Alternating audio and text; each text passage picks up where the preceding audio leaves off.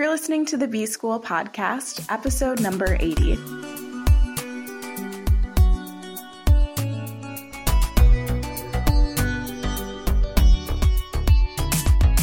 Welcome to the B School podcast. I'm your host, Taylor Elyse Morrison, and I'm sharing my journey of learning, unlearning, and growth in the hopes that you can do the same. Today, we've got another guest on the show, and I'm really excited for you to meet her. Her name is L'Oreal Thompson Payton. She's the founder and editor of LT in the City, and she's also the director of communications for One Goal, which is a national education nonprofit. So, L'Oreal is one of those people who I've met in person, but I interact with a ton on Instagram and I'm constantly getting inspired. And one of the big things that you talk about, L'Oreal, is trusting your dopeness. So I feel like that would be a great topic for the show for you to share a little bit of your journey towards trusting your dopeness and give us all insight on how we could do the same.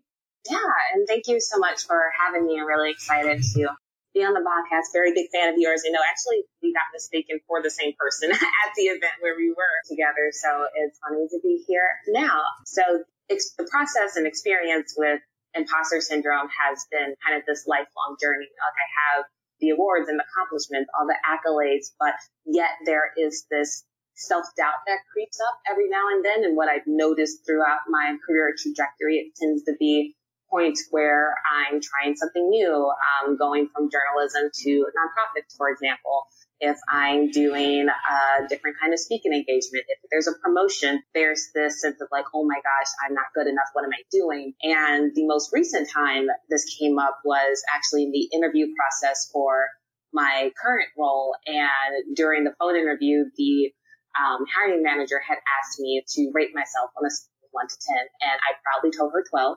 Like, I am the Olivia Pope of nonprofit PR, like super confident, got the job and in the weeks leading up to my start date, I started to panic because I was thinking, holy crap, I have never done this before. Like I've never been in charge of PR for a national organization. They're going to find out that I'm a fraud. Um, they're going to fire me before I start. Like these were the thoughts that I was having leading up to that. And what I learned in my research in imposter syndrome is that this phoniness or this sense of being a fraud is not unusual in high achieving people whose great accomplishments. And I feel like women and minorities in particular, whenever you're like the only one of your kind in the room, it's very easy to feel intimidated and to um, experience that self doubt. And so it's something that I have to remind myself it's not one and done and I accomplished this and now I'm good for the rest of my life. That this is something that will continue to creep up. And what I have to do is remind myself of my, of my awesomeness, uh, trust my dopeness and just know and believe that,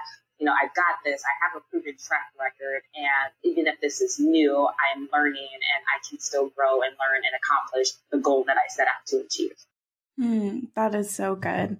So I know you've mentioned that this is a journey and especially for high achieving people who are often setting new goals. We're both Enneagram type three. So we both are constantly trying to get better and better and become more and more successful, but we use our Enneagram 3 powers for good. So if someone else is listening and they're earlier in the journey of wrestling with imposter syndrome and really learning to trust their dopeness, where would you suggest they start? The first thing I would say is to break up with that inner critic, to name that nagging voice that you have inside your head self talk. We all have them. I named mine Nancy because I love alliteration. And it was really, it's a breakup letter. And I think that voice for its concern because honestly, what I think it's trying to do is to protect you from fear of failure, from taking a risk. So it means positive. Like it doesn't mean any harm or anything like that. But what you've got to say is thank you so much. Appreciate your concern. And I'm kind of good without you. Like you're going to have to ride in the passenger seat or like move to the back. Just straight up Ariana Grande. Thank you next. Mm-hmm. To that voice and carry on. And the second thing I suggest is collecting those receipts of all of the compliments that you get from colleagues, your clients, whatever it may be, to remind you of the times where you have done really well, whether you're having a bad day or you're, you know, really anxious about something new, um, to remind yourself of all that you've accomplished thus far and to really take appreciation of that and own it and acknowledge it for what it is. And the third thing is to develop a mantra to replace that negative voice. that we said goodbye to earlier. It could be anything. Mine is trust your dopeness, just reminding myself of my, um, I'm a badass. It could be, I got this.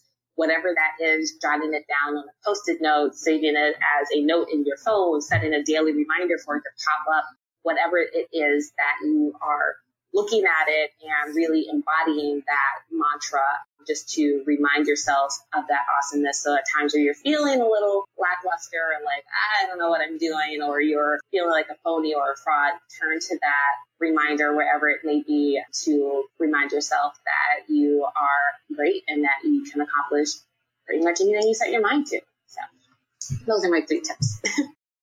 I love that.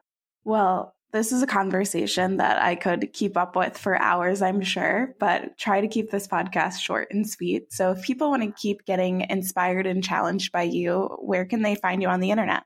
Definitely. You can go to my website, ltinthecity.com, and sign up for my weekly newsletter. It's a midweek dose of motivation. And I am everywhere on social media at LT in the City. Great. Thank you so much for being on the show, L'Oreal. And thank you to everyone who's listening. Thanks so much for having me and keep up the great work. You're doing amazing. So from one type three to another type three. oh, type three love.